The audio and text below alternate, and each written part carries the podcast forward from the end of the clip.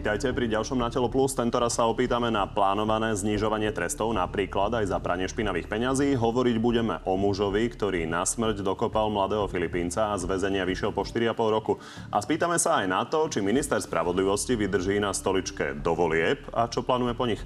Našim hostom je totiž práve minister spravodlivosti William Karas. Vítajte. Ďakujem pekne. Pán minister, tak začneme uh, tou kauzou, respektíve tým prípadom zabitia Filipínca Henryho Akordu ktorého nasmeť v Bratislave na obchodnej uh, dokopal Juraj Hosu, ktorý teraz vlastne po 4,5 roku za mrežami vyšiel von na slobodu. Ako to vnímate? No vnímam to aj po prešetrení spisu, ktorý sme si hneď vyžiadali, je jednak aj na podnet e, pána poslanca Šeligu, ako aj na podnet pána premiéra, tak sme e, si vypýtali aj v zmysle našich kompetencií príslušný spis. E, preštudovali sme ho a jednoducho rozhodnutie považujeme za zákonné, je plne v, v, v zmysle intencií zákona. Súd sa posúdil aj všetky správy, ktoré boli k dispozícii, tak od e, šéfa z príslušnej väznice, ako aj príslušné odklady, ktoré k tomu má. Čo by som len chcel zdôrazniť je, čo mňa najviac mrzí na tejto celej e, kauze je to, že e, súčasná právna úprava nejakým spôsobom pri tomto rozhodovaní neráta s poškodenou stranou, čiže s pozostalými. A to je práve zmena, ktorú my aj s touto novelou trestného zákona prinášame, ktorá chce byť restoratívna, ktorá chce vychádzať viac v ústretí obetiam a poškodeným. Jednoducho my aj pri takomto rozhodovaní si budeme žiadať stanovisko a názor aj poškodených, pretože si nemyslím, že je správne, aby sa poškodený dozvedel o tom, že došlo k podmečnému prepusteniu z novín, mal by to vedieť, mal by mať tú informáciu vopred. Čo tým myslíte? Uh, aplikujme to na tento prípad. Ten uh, Príbuzný, pozostali by boli vopred. 9 rokov, po 4,5 roku ten človek odišiel. Súčasťou, e, súčasťou rozhodovania súdu e, v spise by muselo byť aj vyjadrenie poškodeného. No a ak by povedali, že si to neprajú? To je už potom na posúdení súdu. Samozrejme, súd ultimatívne rozhoduje, ale určite by poškodený sa tu mohol a mal vyjadriť. Dobre, vy hovoríte, že podľa vás je to rozhodnutie zákonné. Áno. Je to podľa vás adekvátny trest? Ten mladý človek je mŕtvy. Uh, pozrite, uh, pre mňa je, je vždycky vec trestnej politiky štátu a vôbec trestania to, čo je účel trestu. Jednak, aby niesol následky páchateľ, už tú situáciu nevieme zvrátiť. Uh, vyhodnotil súd to jeho konanie tak, že nešlo o úmyselnú vraždu, ale o, o, o v zásade o zabitie. To správanie je neúnosné, je zavrhnutia hodné, ale ako ste aj videli aj z reakcií, aj zo spisu je zrejme, že to páchateľ lutoval, správal sa po celú dobu 4,5 roka korektne. A pozor, on má dnes e, prísne dodatočné povinnosti až na 7 rokov, najprísnejšie, ako je to vôbec možné. Bude nosiť náramok, má obmedzenia ktoré budú bolieť, pretože nebude si užívať život tak, ako normálny riadny občan, čo si myslím, že aj je správne, ale práve to je ten cieľ trestu, aby sa jednak zapojil, aby nebol úplne vytrhnutý jednak zo sociálnych väzieb a aby neprestal, aby vedel proste sa zapojiť späť do života. On si našiel prácu a bude pracovať. Čiže našim cieľom je náprava páchateľa, nie jeho devastácia a zničenie. On to urobil pod vplyvom omamných látok, preto to nie je vražda, je to zabitie. A... Nielen preto. Aj preto, že tam... Aj preto? Aj preto. Ako by ste toto vysvetlili? Niekto sa uvedie do tohto stavu, v ktorom spraví no, niečo takéto strašné, nemal by byť zodpovedný aj za ten stav? Ale veď e, on je zodpovedný, veď tak bol aj posúdený a tak to bol aj odsúdený. Veď on dostal 9 rokov e, trestu odňatia slobody to podmienečné prepustenie nie je automatické, ono neprichádza zo zákona. On dostal 9-ročný trest. Ja nehovorím, či je to veľa a málo. E, kľudne sa pobavme na tých váškach. Mňa to zaujíma aj v kontexte toho, že vy idete presne meniť... Tak, uh... Presne tak. Ja som veľmi rád, že sa to pýtate. Tresty. A, a, a presne na tomto príklade sa veľmi dobre dá vysvetliť, v čom je tá, to volanie dlhodobé odbornej verejnosti dlhodobé, nie len posledný roku a dvoch, jak sa to e, podsúva verejne. Nie, nie, tu sú tá, to, to volanie už od roku 2012. Ja som, pardon, z príležitosti 30. výročia e, vzniku ústavného súdu práve v príhovore citoval z nálezu ústavného súdu z roku 2012, kde ústavný súd v roku 2012, to je 11 rokov dozadu, vyzval zákonodarcu, aby pri, prihliadol na drakonické tresty, ktoré sú uhľadané, aby jednoducho došlo k náprave toho, že, že vysoké tresty neznamenujú nápravu a odstranenie kriminality z krajín. Dobre, pán minister, tak aby sme tomu rozumeli filozoficky, keď sa pozriete na toto potrestanie tohto konkrétneho prípadu, vzhľadom na to, čo chcete dosiahnuť, Mal by tento človek vyšší trest? Pozrite, e, čo sa týka výšky trestov, e, momentálne bolo, nie je otváraná otázka života a zdravia. Čiže je to na, zatiaľ takáto požiadavka politicky nenastala. Čiže inými slovami, nemáte na pocit, že napríklad na tento prípad ukazuje, že by sme nejakým spôsobom mali hýbať aj s týmito trestami? Eh, môj názor je, a, a preto aj predkladám tento návrh zákona, že minimálne, čo musíme u, uh, urobiť v tejto krajine, že si musíme povedať, aké hodnoty zastávame a či je pre nás život a zdravie menej ako majetok. Pretože my častokrát posúvame ekonomické činy minister, ja viac, chápem, že sa snažíte to obsiahnuť širšie, ale ja sa pýtam na ten konkrétny prípad, uh, lebo dôležité je, mňa, aby verejnosť mala dôveru v tieto rozhodnutia. Uh, pozrite, ja vám odpoviem jednoducho uh, uh, proti otázkou, čo je primeraný trest, keď už ten život človeka nevrátite. Uh, 20 rokov, 30 rokov do živote je proste jednoducho... Uh, život má takú cenu, že jednoducho ho neviete nejako nahradiť a žiaden trest ho neodčiní. Tomu rozumiem. Hej. Vy kladete mne otázky, ale ja vám ich kladiem Podľa teda môjho názoru, za verejnosť. Nie... A ide o to, že aj... vy ako advokát, právnik, človek, ktorý má tie skúsenosti uh, s tým, čo, aký trest mení, do akej miery sú naše väznice schopné naozaj re, nejakým spôsobom tých ľudí vrácať Naprav, do života. Áno. Takže preto sa pýtam, či vám ten trest proste príde adekvátne. Z môjho pohľadu je adekvátne a rozhodnutie bolo adekvátne. A aby sme to uzavreli, takže premiér vás žiadalo preskúmanie, čiže ano výsledok preskúmania bude, že je to zákonné rozhodnutie a tým pádom je to definitívne. Mm, ja nevidím dôvod, aby som podával v tejto veci do vlády. Ten prípad rezonoval aj preto, že ten istý vlastne trnavský sudca v rovnakom čase rozhodol o tom, že neprepustí z väzby 62-ročného Miloslava Vajcera, obvineného pre pestovanie niekoľkých rastlín marihuany. On vo väzbe strávil vlastne čas od septembra 2020, teda 2,5 roka, a nepráve platne ho odsudili až na 16 rokov väzenia. Keď si dáte na vážky uh, tieto rozhodnutia, ako to absolútne, absolútne neprimerané. Absolútne neprimerané v dvoch smeroch. Jednak, uh, ja sa nechcem vrácať k 16 rokom, lebo to rozhodnutie bolo zrušené a teraz sa koná v zásade opäť na prvostupňovom súde. Uh, z môjho pohľadu len uh, je treba citlivo vnímať aj, uh, aj otázku okolností. Ja nepoznám tento konkrétny spis. Uh, nemal som žiaden zákonný dôvod sa týmto spisom zaoberať. Vo všeobecnosti by som upozornil na dve veci. Treba vnímať to, že rozhodoval Senát v tejto veci, hej, čiže v Senáte sa hlasuje. Hej. A treba vnímať aj to, že ide o, o práve o prípad, kde ja vnímam absolútnu dis- nerovnosť v pomerovaní života, zdravia a iných hodnot, ktoré chránime. Dobre, ale ja sa vás teraz pýtam na to rozhodnutie toho sudcu pri súčasnej právnej úprave. Napríklad ex-ministerka Kolíková hovorí, že ona by nevynášala rýchle súdy nad týmto sudcom kvôli tomu, že vzhľadom na vysoké sadzby pri drogovej trestnej činnosti, tak eh, má pomerne obmedzený manevrovací priestor. Ona hovorí, že samozrejme rovnako nepozná spis, ale že eh, by chcela upozorniť na toto. Takže ja sa pýtam, ja, ja tomto, či vám príde v tomto ten, to rozhodnutie V tomto s ňou absolútne súhlasím. My preto meníme a novelizujeme trestný zákon, aby sme práve tým sudcom poskytli iné e, roz, rozmedzie, iné sadzby a iný pohľad na trestanie, pretože dnes, ak sú viazaní zákonmi, ukladajú ich v medziach, medziach zákona, ktorý je dnes platný. Hovoríte, že to prvé rozhodnutie považujete teda za zákonné. Ano. Pozriete sa napríklad aj na tento prípad? E, ak bude právoplatne skončiť, ak budem priestor na to, aby sa ho preskúmala, no a dnes ešte nie je. Tam je riadny opravný prostriedok, myslím, že tam bola podaná E, stiažnosť, že bude tam rozhodovať jednak o väzbe na odvolací súd, čiže tam sa tá vec bude prehodnocovať. Je možné, že Počkajme. sa na to teda pozriete potom. Ak, ak to bude pravoplatné, zatiaľ ten dôvod tam nie je.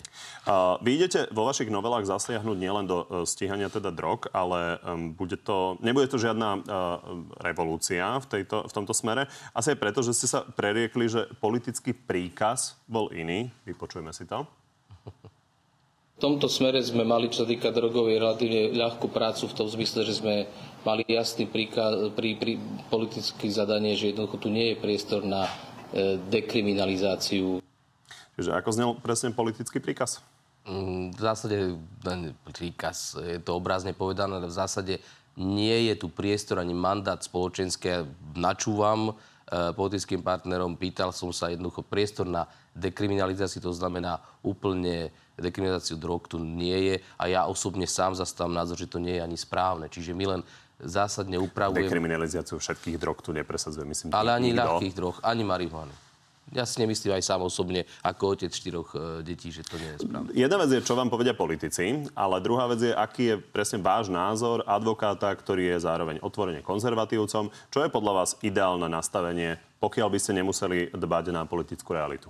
No práve t- vy budete prekvapení, ale ja si myslím, že to, čo navrhujem, je z môjho pohľadu na dnes šité na mieru Slovenskej republiky, na našu atmosféru, skôr konzervatívu vo vzťahu aj k ľahkým drogám. My jednoducho zavádza, rozlišujeme zásadne medzi drobným užívateľom, najmä mladistvím a medzi tým, kto parazituje na tomto, na obchodovanie a tak ďalej. Tam tie tresty zostávajú a sú, zostávajú rovnako vysoké, a si myslím, že sú správne. Ale pri užívateľoch e, drobných tam robíme ten rozmer, že jednoducho zavádzame aj priestupok zrkadlovo k trestnému zákonu. To znamená, že môže sa rozhodnúť prokurátor posunúť tú vec, ak bude menej závažná, do priestupkového konania a jednoducho priestupkovom konaní toho mladistvého riešiť. Skúsme si to konkrétne vysvetliť, aby si to ľudia vedeli predstaviť, lebo dlhodobo bol uh, problém z toho, čo ja viem o tom. Uh, problém v tom, že boli rôzne rozsudky v Bratislave, dajme tomu, a treba na súde na východe. Čiže čo sa v tomto smere zmení, keď nejakého, povedzme, 18-ročného človeka, plne trestne zodpovedného, chytia policajti s nejakou marihuanou, dvoma, troma jointami.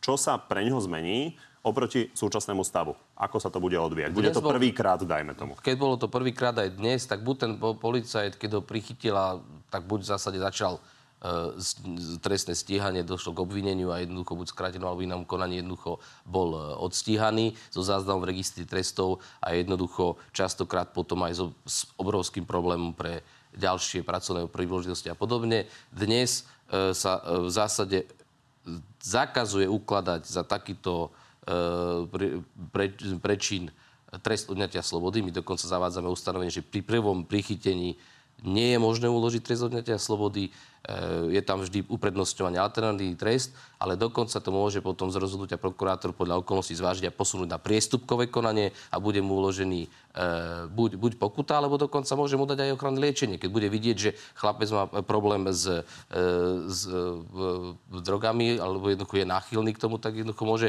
dostať povinnosť sa zúčastniť nejakých ochranného liečenia, respektíve dostane probačného úradníka, ktorým sa bude pustiť párkrát stretnúť. Čiže, ale budeme to riešiť priestupkovom konaní, to znamená, no mladiství to, nebude mať v registri trestov žiaden záznam. Nedopadne to identicky, ako to dopadá teraz, že v Bratislave to budú priestupky nie, a v Rímavskej sobote Viete čo? to budú Jednoducho, tie najprísnejšie možné nie, No, to je veľmi dobrá otázka a práve aj toto adresujeme. Mali sme osobitnú pracovnú skupinu pre drogové trestné činy a práve sme s ministerstvom vnútra a s príslušnými aj policajnými útvarmi došli k zhode k tomu, aby sme tie e, nerovnosti odstránili, pretože doteraz sa to, a dnes sa to posudzuje podľa ceny zachytenej drogy a podľa tohto potom tá cena samozrejme kolísala na trhu, čo je aj chore vôbec, aby policia skúmala cenu drogy v tej chore. Čiže my sme jednoducho túto vec budeme meniť tak, že jednoducho sa bude viazať iba na množstvo drogy účinnej látky v konkrétnej zachytenej Čiže pri eh, marihuane napríklad THC, Áno, čiže bude mať tabulku, bude presná tabulka, jednoducho, tabulka sa zmeria, príde posudok, toľko to je a ten posudok bude rovnaký na celom Slovensku. Čiže tam no. sa vlastne zrovnoprávňa tie tresty. A aby sme sa vrátili k takému prípadu, aký sme počuli v úvode pri tom rozhodnutí toho Trnavského senátu, takže napríklad takýto človek, ktorý skúša pestovať nejakú marihuanu, ako dopadne po novom? Rov, rovnako aj pestovanie... Pokiaľ to ne, nezačne niekomu predávať, samozrejme. Ide to je úplne o, o iná to, situácia, hej, ale bavme sa ale o tom, aj o množstvách sa bavme. Že, čiže, že to nie je človek, ktorý to niekomu predáva. Rovnako ako aj pre svoju potrebu alebo pri e, pestovaní nedekriminalizujeme. To znamená, stále to bude trestné, prípadne to bude priestupkom, ale podľa množstiev, ak sa tá množstvo bude zvyšovať, ak tá, e, tak jednoducho tá sázba bude rásť, ale opätovne obdobný postup, ako je to pri, e, pri e, prechovávaní, tak je to aj pri pestovaní. Čiže sa to zjemným, sa to zjem, dáva do tohto... Opäť, snažím sa konkrétne. A nepravoplatný rozsudok na 16 rokov. Po novom? Záleží od množstva. Ja nechcem ísť do detailu. Presne som vedel, že sa na toto budete pýtať.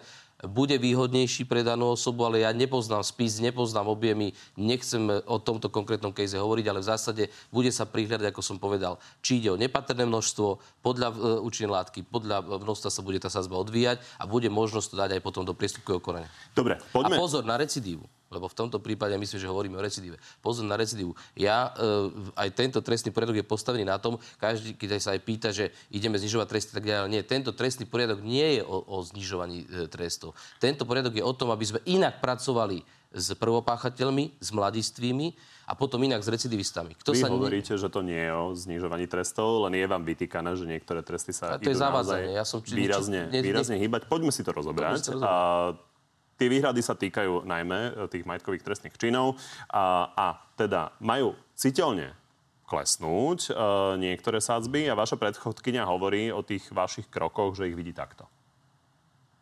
Už zašiel za hranicu, na ktorú ešte Slovensko nie je zrelé. Čo je na to? Tak musí niečo Mária kritizovať. Ak by nebola čo kritizovať, tak nemala by čo komentovať. Čiže ja, ja, si, ja si to nemyslím. S týmto vás z toho nepustím. Samozrejme, Maria Kolíková uvádza uh, ako konkrétny príklad, napríklad krádež 150 tisíc, respektíve celkovo škoda za 150 tisíc pri ekonomickej trestnej činnosti. Hrozila sadzba až 10 rokov ponovom sa dá dopracovať teoretických podmienke. Je adekvátne, aby pri 150 tisícoch krádeže niekto mohol skončiť v podmienke? Ja nepripúšťam to, že niekto skončí v podmienke. My jednoducho vedieme, e, vec je nastavená tak, aj tak budú sadzby aj v, po diskusiách aj s ministerstvom vnútra, že jednoducho nebude možné skon, e, skončiť v podmienke. Samozrejme, my budeme preferovať, e, aby sa jednoducho preferovali aj dohody o vine a treste, čo preferuje aj ministerstvo vnútra, aj vyšetrovanie, to lacnejšie pre štát. Preferujeme to, aby došlo k odškodneniu e, poškodených, to znamená, aby došlo k náhrade škody. To všetko sa bude, pri tom všetko sa bude prihľadať na trest, ale pri týchto vyšších e, škodách či už zavádzame škodu nad milión eur, tá dnes vôbec dneska nejakým spôsobom nereflektovalo, čiže aj tam sa zvyšujú sadzby. E, čiže dokonca niektorí páchatelia dnes žili... Milión eur je pre mnohých ľudí absolútne nepredstaviteľná ale aj pri, aj, aj pri, Preto pri, sa bavíme o tých 150 tisíc. Pri 150, pri 200, nad 250 tisíc musíme posúvať aj tú hranicu škody, čiže jednoducho tie, tie sadzby sú nastavené tak, e, aby boli adekvátne a najmä, aby to zavolelo páchateľa. Jednoducho, my si nemyslíme, že my keď zavedieme e, budeme zvyšovať sadzby, že sa niekam táto krajina... Pán minister, vy tvrdíte, že to, čo tvrdí Maria Kolíková, že pri akejsi kvázi priaznivej súhre okolností sa nedá dopracovať pri krádeži za 150 tisíc podmienka. Nie tak uvidíme e, tú debatu. V každom prípade e, je jasné, že je ešte možné, že sa ten váš návrh nejakým spôsobom posunie v parlamente. Vidíme, Presne že tak. parlament je naozaj tvorivý, takto s blížiacimi sa voľbami. A toto hovorí vaša predchodkynia. Domnievam sa, že teraz dať takúto veľkú novelu trestného zákona do parlamentu, tak je to naozaj veľké riziko. Minister spravodlivosti mal povedať potom, kde je jeho červená čiara. Máte ju? Mám. Akú? Ja som tú červenú čiaru mal uh, oveľa skôr, ako to uh, pani poslankyňa uh, vyslovila. Jednoducho, moja červená čiara je v tom, aby ten, ten, náv- ten návrh zákona, preto som trval na tom, aby to bol vládny návrh zákona, aby to nešlo poslaneckými návrhmi. Stále tu ešte riziko je, že že to, pôjde, že, že to jednoducho vládny návrh zákon nemusí byť. Ja dúfam, že to tak nebude. A jednoducho tým, že to bude vládny návrh zákona, ja budem trvať na tom, aby išiel v podobe tak, ako prešiel e, odborným kolegiom a odbornou skrutiniou. Dobre, pán minister, aby sme si vyjasnili postupne tie kroky, čiže pokiaľ by to mal byť poslanecký návrh zákona... Na tým nemám žiaden vplyv ale ste ochotní poskytnúť vlastne uh, ten ja, materiál to na to, aby to ho predložil moja, poslanec? To nie je moja voľba. No, či to budete rozporovať? Ja to nemôžem rozporovať. Ak to hoci kto predloží ako svoj text, text je verejný. Ale ja ešte raz, ale to je váhu svojej funkcie budete proti? Budem samozrejme proti. Ja, ja Rozumiem, chcem, tak poďme ďalej. Ja v prípade, že to bude vládny chcem, návrh to zákona. Vládny návrh zákona.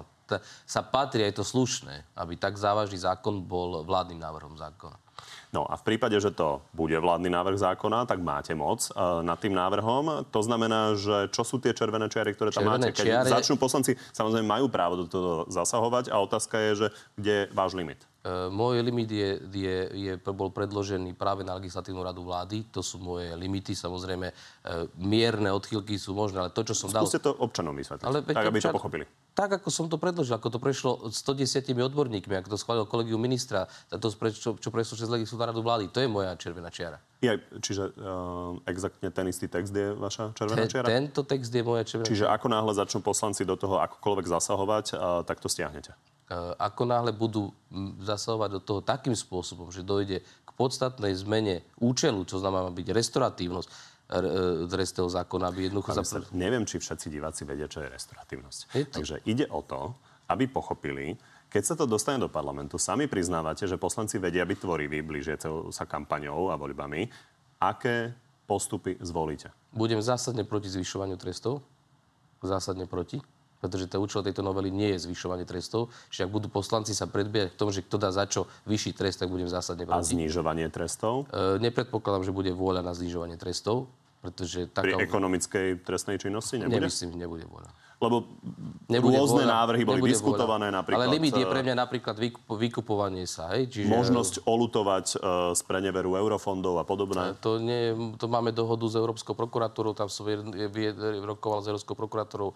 Tieto dohod, pravidla sú dohodnuté, ja nemám, nemám dôvod ich meniť. Pán minister, je vylúčené, že to skončí tak, že zločinci sa budú veľmi tešiť? Uh, je to absolútne vylúčené. By som Dobre. poprel uh, svoju osobnú integritu vnútornú. Veď do toho som, včera som od septembra do oktobra, odkedy som funkcii komunikoval stále, že je to pre mňa profesionálna výzva urobiť taký trestný zákon, aby táto krajina mohla byť hrdá. A potom, čo sme vytvorili a predložili a s tou podporou, ako v odbornej verejnosti má, prečo by som robil z toho paškvil? Pán minister, treba povedať, že tá kritika nie je len zo strany politikov. Aj policia hovorí, že im príde prílišné. Polícia je veľmi spokojná. Spýtajte sa pána Danka. Spýtajte sa ho, povedal, Dobre, že by osobne hlasovala za takýto návrh. Budeme to celé sledovať, ale poďme na ďalšie vaše návrhy. A, pretože vy ste dostali vlastne za úlohu vyriešenie vzťahov ľudí rovnakého pohľavia. Prišli, prišli ste so systémom dôverníkov a Igor Matovič to teda jednou vetou charakterizoval takto. Aj dve babičky vo vchode sa môžu dohodnúť, že jedna, druhej, jedna z druhej urobí dôverkyňu. Sedí? Je to jeho výklad zákona. Zákon je postavený tak, že e, budú môcť ho aplikovať e, nie len páry rovnakého pohľavia, aj keď je to adresované najmä týmto párom, pre, preto to bol aj napísaný e, tento zákon a ten mandát vznikol práve od premiéra v tomto duchu, ale budú ho môcť používať áno aj iní občania, čiže bude to inštitút, novo založený inštitút dôverníctva, e, ktorý bude e, podľa môjho názoru široko spektrálne využívaný v Slovenskej republike. Dobre, poďme si to rozobrať, lebo SAS hovorí, že obzvlášť po tej strelbe na Zamockej a napokon aj vraždách na Zamockej, že toto, s čím prichádzate, je dehonestácia. Tam sa ani vlastne LGBT komunita ani len nespomína. Je to robené zámerne takým spôsobom, že ďalej túto komunitu ignorujeme. Čo to myslíte? Ja neviem, kde bola SAS. Neboli náhodou vo vláde, nemali ministerstvo spravodlivosti. Milím sa? Veď myslím, že SAS malo ministerku spravodlivosti a myslím, že nepredložili žiaden návrh zákona. Ona potom prešla do uh, eh, SAS, treba povedať, že pôvodne bola za ľudí.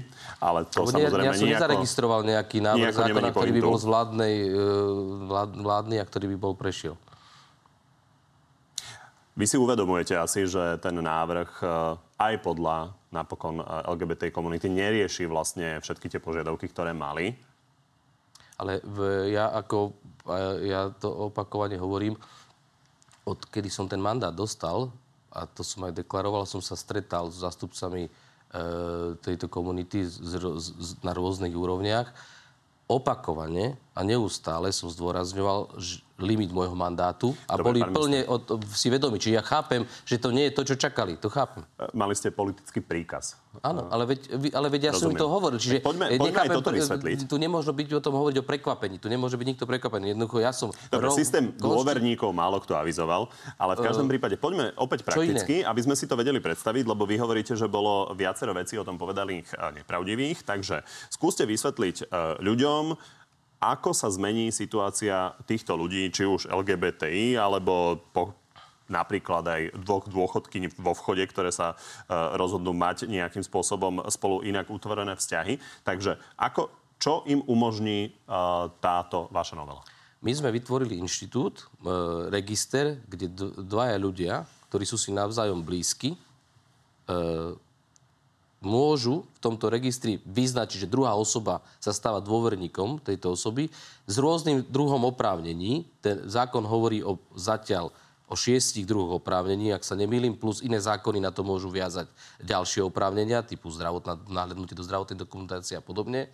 Konkrétne zákon rieši napríklad zastupovanie v bežných veciach, inštitút, čo je veľmi často používané, ísť na poštu, nepotrebujete opätovne a za každý vyťahovať novú plnú moc, ísť k notárovi si opätovne podpísať. Jednoducho zjednodušenie týchto postupov napríklad bude možné si aby sa daná osoba stala správcom dedictva, opatrovníkom, ak nie iného zákonného zástupcu. Jednoducho je tam séria životných situácií, sú tu tiež životné situácie, ktoré opakovane boli identifikované ako problematické. Dobre, ostaňme pri jednej veci, aby sme mohli ísť ďalej, to dedičstvo.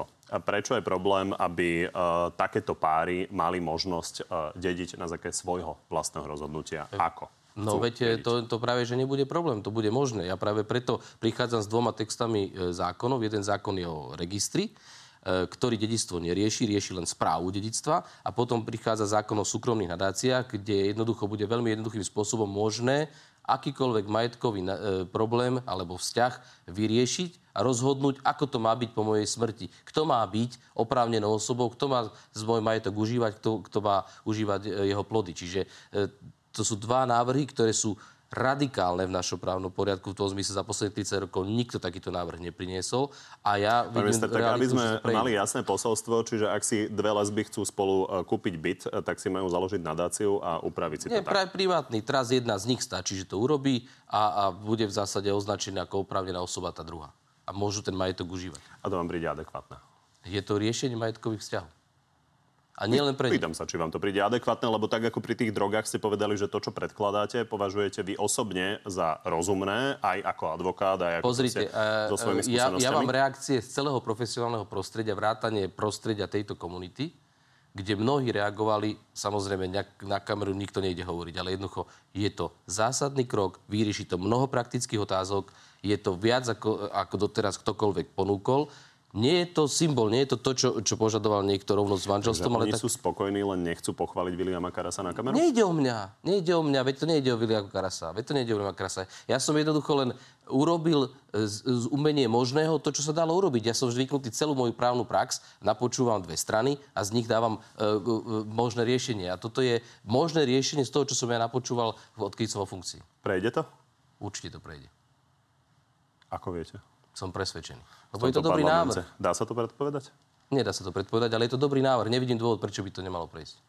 Pán minister, viem, že vy zo zásady nebudete e, komunikovať a komentovať e, živé kauzy. Tak spomeniem len jednu, lebo máme za sebou 5. E, výročie vraždy Jana Kuciaka a Smer konšpiruje o tomto prípade. My sme sa Roberta Kaliňáka aktuálne pýtali na ten minuloročný výrok Roberta Fica z mája, kedy hovoril, že raz povedia, kto Jana Kuciaka zabil a že budú všetci prekvapení. A teda Robert Kaliňák už bol opatrnejší trochu a hovoril, že sa možno niečo ukáže, ak súd neodsúdi Kočnera v práve vrcholiacom procese. Ak nebude úspešný, bude sa musieť policia vrátiť k tým verziám, ktoré nepreverovala tak poctivo ktoré má k dispozícii, ktoré naznačili už aj aktuality v minulosti.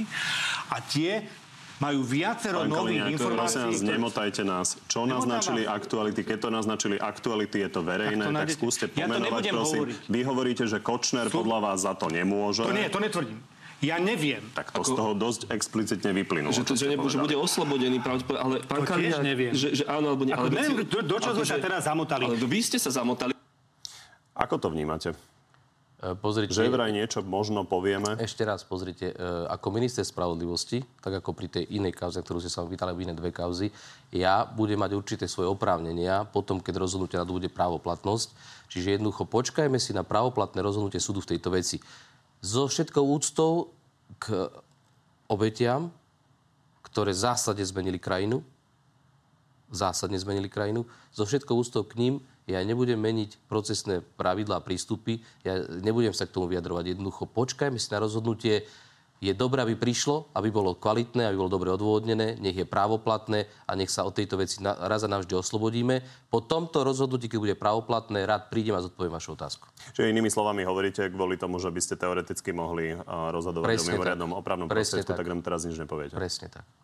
Dobre, tak uh, poďme aspoň na to, ako vnímate všeobecne uh, tú situáciu, lebo zaujíma ma rola špeciálnej prokuratúry. Daniel Lipšic, keď tu bol v tomto kresle, tak hovoril, že oni sú napadaní preto, lebo sú úspešní. Tak toto sformuloval.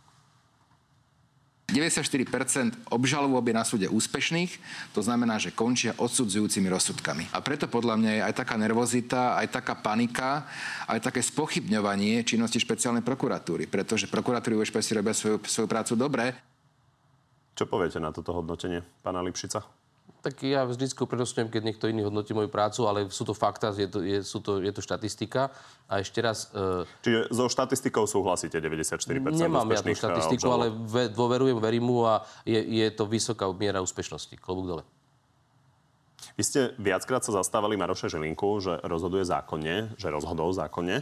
A kto robí podľa vás viac pre spravodlivosť na Slovensku? Maroš Žilinka alebo Daniel Lipšic? Prosím vás, nerobíme tieto porovnania. Sú neadekvátne. Každý z nich robí svoju zákonnú úlohu a ju plní. Nie je...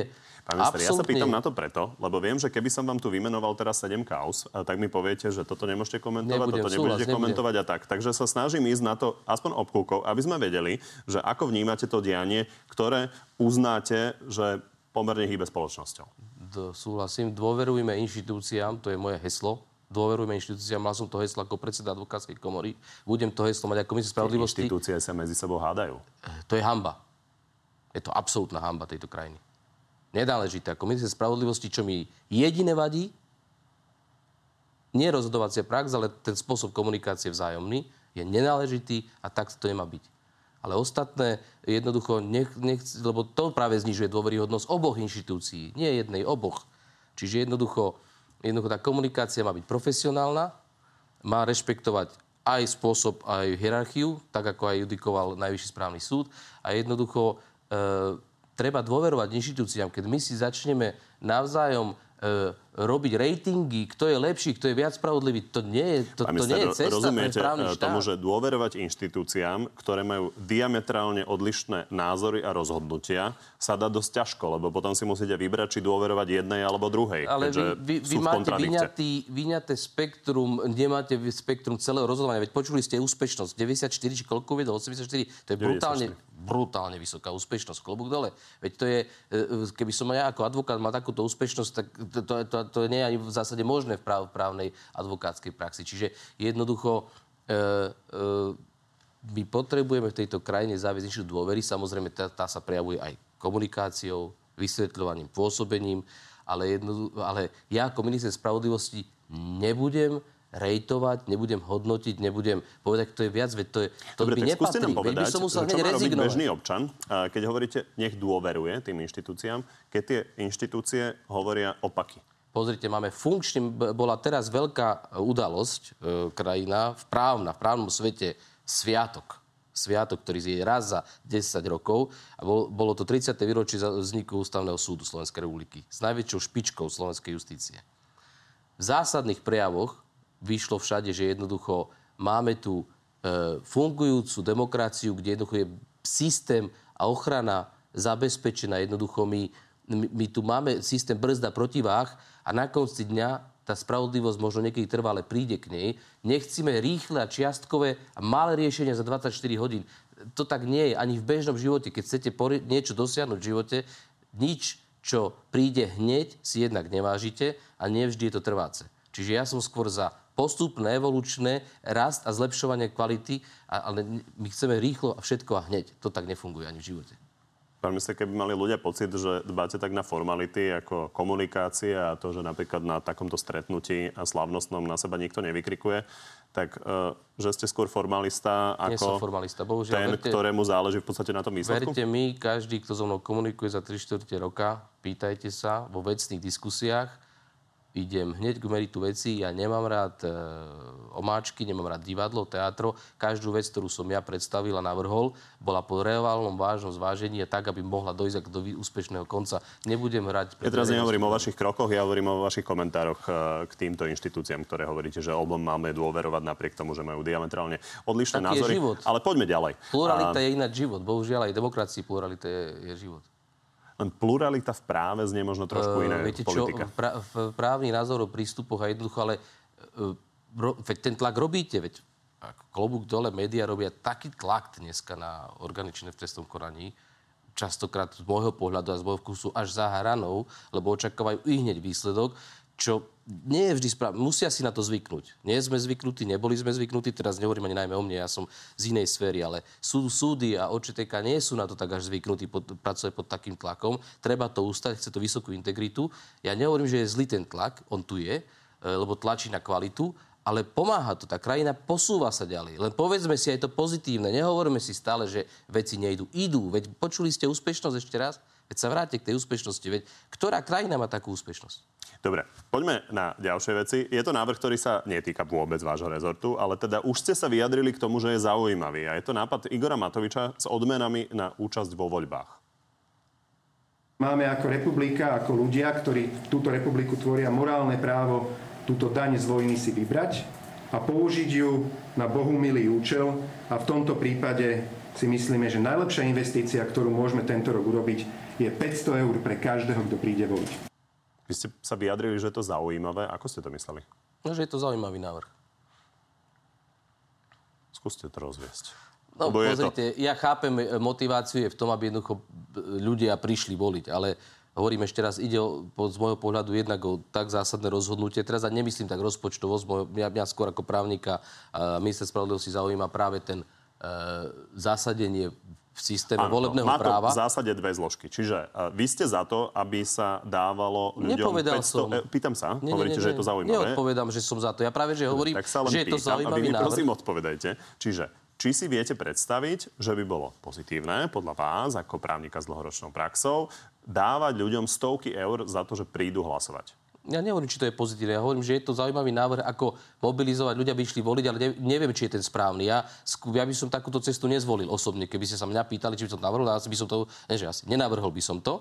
A hovorím, a vytvára, dáva to ešte potom ďalšie otázky, ktoré treba vyriešiť vo vzťahu k volebnému právu a podobne. Čiže preto ja minimálne z pohľadu procesu by som bol rád, aby to prešlo diskusiu, aby jednoducho e, sa na to pozrelo z viacerých hľadisk. Čiže z tohto pohľadu, že je to zaujímavý návrh, ale osobne by som takéto, takýto návrh nepredkladal. Minister, to znie tak, ako by ste si nechceli pohnevať Igora Matoviča. Nemyslím si, že to nejde o hnev. To by som reagoval na, hoci, na hociaký iný návrh v tomto duchu, lebo ja chápem motiváciu, vždycky treba skúmať, čo koho motivuje, ale potom treba sa pozrieť na zasadenie. Dobre, tak poďme na inú vec, e, lebo tie stovky miliónov sa niekde musia zobrať a konkrétne by prevažne mali ísť od Slovnaftu a ten hrozí arbitrážou. Je podľa vás jasné, že by nemal šancu s takou arbitrážou? Opäť prejudikovať akékoľvek rozhodnutie sa nedá, ale na druhej strane opatrenia zdanenia z osobitných ziskov tu nie sú len v našich podmienkach, boli aj v Európskej únii tie návrhy aj aplikované. E, tam ten nárast zisku je, ide len o to, ako sa to naformulovuje, aby to bolo proporcionálne, aby to nespôsobilo likvidáciu a podobne, ale ešte konkrétny návrh som nevidel. No ale e, v každom prípade, pokiaľ by to tá výška pre, prekročila nejakú rozumnú hranicu, tak by uspieť s tou arbitrážou Ak by to malo mať charakter vyvlastnenia, dokonca likvidácie a podobne, tam, si, tam to riziko je, je samozrejme. Keď sme pri predsedovi Olano, tak ešte jednu vec s ním súvisiacu. A to údajné informácie o Richardovi Sulíkovi. Mám dôkazy o závažnej korupcii Richarda Sulíka, ktoré zverejním počas predvolebnej kampane.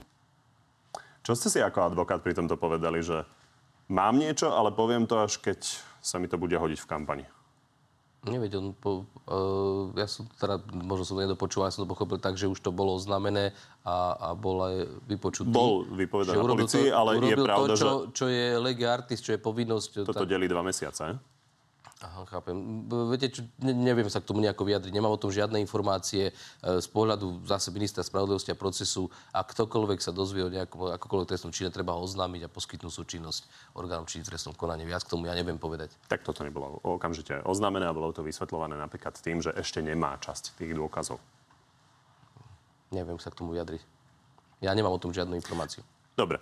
E, ešte z aktuálnych vecí, čo mi napadá, že by bolo asi zaujímavé počuť vás názor, je situácia okolo MIGov, ktoré chce vláda teda poslať na Ukrajinu. Váš právny názor. E, môže vláda, respektíve kabinet Eduarda Hegera so súhlasom parlamentu urobiť to, čo plánuje pán Nať, teda súhlas parlamentu a poslať e, tie migy na Ukrajinu? Ja si myslím, že ak parlament túto vec prerokuje a odsúhlasí, nič nebráni tomu, aby tie migy išli na Ukrajinu. Čo váš ďalší osud? Vydržíte v tom kresle až do volieb? Ako je to výzva, ale s tou víziou, že mám tie konkrétne výzvy, ja som zvyšu, zvyknutý ísť e, po, po výsledku, čiže tak som bol naučený od mala, čiže jednoducho ja z, z, od pluhu nechcem odísť, ja by som rád e, naozaj z tých vecí dotiahol, ak sa podarí všetky, konkrétne myslím. A čo reformu súdnictva? Aj tu? Aj tu? Veď na tej intenzívne robím. Ja mám porady pravidelné. Čiže nie je možné, že by sa znova ešte raz odsunula? Ja, ja osobne to nepripúšťam. Ako ja neviem zabrániť Národnej rade urobiť akékoľvek rozhodnutie, ale z pohľadu ministra spravodlivosti... Vy budete proti? Ja budem v zásade proti a robím všetko preto, aby k prvému šiestý súdy e, fungovali podľa novej súdnej mapy. Keby prišla ponuka ísť teoreticky do úradníckej vlády, zobrali by ste to? Myslím, že nepríde. Prečo? Tak si to myslím. Kvôli tomu, že je to od pani prezidentky? Neviem, myslím si. Keby prišla, zvážim samozrejme. Veď to sú... Je možné, že budete kandidovať? Nerozmýšľam nad tým. Tak blíži sa to. Nerozmýšľam nad tým. Viete, ako bralo by mi to aj vnútorný pokoj a pohodu. Ja jednoducho sa sústredím na prácu. Pýtam sa na to preto, lebo myslím si, že mnohí vás vnímajú naozaj ako toho šéfa advokátskej komory. Čiže nie je ešte úplne jasné, či skončíte ako minister a okamžite pôjdete späť ako advokát Toto do je, advokátskej praxe? To, toto je hoax. a Ja už som ho opakovane vyhlás, e, e, vyvracal. V zmysle pravidiel komory advokátskej vzdaním sa pozície predsedu e, tým, že som bol v druhom mandáte v predsedníctve, ja už sa nemôžem uchádzať o funkciu v predsedníctve. O tom nehovorím. Hovorím o vašej advokátskej praxi, že Je, jednoducho tak. prestanete byť ministrom a budete späť advokátom. Ale veď to samozrejme, veď to je, to, to dúfam, že tak aj bude. Ja sa teším do praxe sa, či je advokátskej. toto váš plán. Je, je, Je. je, vraj, teším sa. A preto je vylúčené, že budete kandidovať? Uh, vylúčené to nie je, ale teším sa do advokátskej praxe, čiže všetko je možné, ale Vy sa tešíte, ale možno popri tom zakandidujete. no, uh, skôr sa teším do advokátskej praxe, tak to nazvime. Dobre, a je vám bližšia názorovo Smerodina alebo Oľano? Tak som nad tým nerozmýšľal. Jednoducho, takto som nad tým neuvažoval. Ja jednoducho som mal uh, vy, dohodu, čo môžem, aké mám mantinely. Tie som si vyhranil na začiatku, garantovalo mi aj Oľano, aj Bo- Sme rodina. Pán minister, toto sú otázky o vašej budúcnosti a ja sa snažím Ale nejakým s tým- s tým spôsobom sa nespájam. dopracovať k tomu, čo by sa teoreticky mohlo stať. Takže ani Smerodina, ani Oľano, to je vylúčené, že by ste za tieto strany Nikto kandidovali. nediskutoval na tú tému, ani ja som e, aktívne... Keby Boris Kolár sa ozval, e, poď ku To nám sú kandidovať. fiktívne diskusie. Fakt nechcem o tom takto rozprávať. To si myslím, že aj nenáležité. Tak to som ja. Ja robím si svoju ministerskú robotu a som spokojný e, s tým, čo robím a si myslím, že to má oveľa väčší význam ako všetky tieto Čo diskusie. by vás presvedčilo ísť kandidovať? Mus, e, pozrite, to, čo mňa presvedčilo zobrať ministerskú e, pozíciu, bolo dôvera, jasný mandát a reálnosť toho, čo viem urobiť. Keby som tieto tri veci nemal, ten, tú funkciu nevezmem. Nikdy z predseda komory neodídem ani zo svojej advokátskej praxe. Čiže keďže som vedel, že tieto tri veci boli splnené, funkciu som prijal. A za súčasných okolností a z týchto všetkých máte hneď odpoveď, prečo hovorím, že sa teším Dobre, advokátskej praxe. ja to už zakončím poslednou otázkou. Pomôžem si a, pánom Kačerom, ministrom zahraničných vecí. Keď on tu bol naposledy, tak hovoril, že on to vidí tak s tou svojou kandidatúrou tak 80 na 20, v zmysle, že 20% tomu dáva pravdepodobnosti. Máte to rovnako? Tak by som to nevažoval možno ešte menej. Tak uvidíme. Ďakujem, že ste prišli. Ďakujem za pozvanie. Z dnešného Na telo plus je to všetko. Pri ďalšom sa vidíme opäť v útorok o 14. na životu na TV novinách alebo si nás nájdete v archíve a na podcastoch. Príjemné popoludne ešte. Takže poďme na divacké otázky. Lukáš sa pýta, je v pohode, že trestne stíhaný župan Košic stále zastáva svoju funkciu? Je to na jeho rozhodnutí a je to aj vec politickej kultúry na Slovensku. Ja si myslím, že asi to vhodné nie je. Pozná sa s Petrom Koščom? Ak áno, ako dobre? Nepoznám. Kedy sa začne robiť niečo s verbálnymi útokmi politikov a či už nie je neskoro? Ono sa už robí a v zásade aj tento návrh novely trestného zákona ráta práve aj s tým, že sa posilní ochrana, ak niekto aj zneužije funkciu aj verejnú pri e, výzvach na podnecovanie a podobne. Čiže robí sa s tým a sprísni sa ešte tá úprava. A potom je otázka výkladu, že napríklad bude sa to dať aplikovať na statusy, ktoré poznáme Facebookové? Buď sa to na akékoľvek verejné aktivity, ktoré budú viesť k ohroz- ohrozeniu inej osoby. Áno. Tomáš, či je v súlade s ústavnými zvyklosťami, aby vláda v demisii vládla ešte 8 mesiacov? E, Ústavné zvyklosti u nás je za 30 rokov nejaké zásadné vytvorené ešte nemáme, ale ja si myslím, že je to e, politická realita. Jednoducho krajina vládu musí mať. Také bolo rozhodnutie Národnej rady a rozhodnutie Národnej rady, ak tu nebolo referendum, respektíve iné rozhodnutie ľudu, čo iné ako referendum môcť nemôže, tak rozhoduje Národná rada. Lu- Lucia, dokedy bude trest za vraždu na Slovensku nižší ako trest za pestovanie marihuany? On nižší nie je, ale súhlasím s tým, že máme zásadný problém vo vnímaní trestov e, za e, život a zdravie a za majetkové trestné činy, ako keby sme si majetok e, viac vážili ako, ako život a zdravie. Pestovanie marihuany asi nie je veľmi typický Súvisí majetkový to. trestný čin. Ale, ale áno, ale áno. Veď, Tomu rozumiem, ale v očiach ľudí sa... myslím, majetkové chápem, trestné chápem, činy ale... v očiach ľudí sú najmä krádež, sprenevera a podobne. Ak, sa, ak prejde trestný zákon, tak už dlho nie. Pán Karas, akú cenu má na Slovensku život človeka, ono to s týmto súvisí, a akú cenu má mastička iná džučina z konope s nízkym obsahom THC? Toto nevie na Slovensku nikto pochopiť. Uh, súhlasím, ani ja to neviem pochopiť a preto zásadne ako lev bojujem za prijatie novely, novely trestného zákona, aby sme aspoň mierne dorovnali hodnotovú mapu Slovenska, aby sme naozaj na piedestali mali život a zdravie a až následne ostatné trestné činy. Andrej, je pravda, že využívanie remienkov na nohy ako alternatívneho prostriedku k nepodmienečným trestom je nízke a dôvod je náročná administratíva pre sudcov? Uh, áno, v zásade ono sa používa, ale my by sme chceli, aby sa ešte viac náramky používali. Uh, a je pravda aj to, že alternatívne tresty uh, nie sú tak často ukladané, ako by mohli byť práve preto, že je to administratívne pre sudcov náročné a im jednoduchšie udeliť trest odňatia slobody alebo podmienku. No a zjednoduší sa to? Zásadne sa to zjednoduší. Zásadne. To je najväčší prínos tejto novely trestného zákona, že zásadne odburávame byrokratické a personálne e, problémy, ktoré e, boli spojené s tým, že sa alternatívne tresty neukladali. Tomáš, či sa cíti byť ako minister spravodlivosti alebo ako advokát, ktorý je zároveň minister spravodlivosti? Viete čo, cítim sa úplne komfortne ako minister spravodlivosti a sám som prekvapený, ako rýchlo som e, kvázi sa dostal do tej pozície, že vnímam súvislosti širšie a s pohľadom na všetky justičné povolania, najmä s, s ultimatívnym cieľom, ktorým je e, výkon spravodlivosti a fungovanie právneho štátu v krajine. Neviem, či by napríklad Mária Kolíková súhlasila? Treba sa jej opýtať. Myslím si, že sú uh, ľudia v politike, ktorí vám vytýkajú to, že sa správate ako advokát a že myslíte na to, že sa vrátite do advokácie. Zásadne sa nesprávam ako advokát, bo pýtajte sa sudcov, pýtajte sa exekutorov, pýtajte sa notárov, e, pýtajte sa znalcov a tlmočníkov, dnes som s nimi sedel, e, pýtajte sa ich, ako sa správam. Na záver taká hodnotiaca otázka, ktorá e, neznamená, že, že sa s ňou stotozňujeme, ale je zaujímavá, lebo ľudia to riešia. Matúš, bolo by rýchlejšie napočítať na prstoch skorumpovaných a nečestných sudcov alebo čestných a spravodlivých? Skúste aspoň do 10 z tých čestných vymenovať. Eh, je mnoho čestných sudcov. Môžem začať eh, od predsedov súdov, eh, či už je to Jan Čikuta, Pavol Naď, Ivan Fiačan, sudcovia ústavného súdu. Poznám mnoho mojich spolužiakov, ktorí sú sudcami, výborní sudcovia na Najvyššom súde, na správnom súde. Tých mien je mnoho a mnoho. Povedzte príklady ľudí, ktorých vy považujete za morálny etalon v tom súdnictve. Okrem tých, čo ste povedali. Napríklad práve predseda ústavného súdu, ak by som mal skrátiť, Ivan Fiačan. Eh, je to napríklad aj predseda aj napríklad eh, Žilinského súdu okresného, pán Macek, alebo aj pán Rohárik. To sú sudcovia, s ktorými mám aj skúsenosť, ktorí aj súdia tak ako ako, ako sudcovia. A, a tých je mnoho, mnoho a mnoho. Ešte dvoch, troch, štyroch. Uh, aby, aby Matúš počul.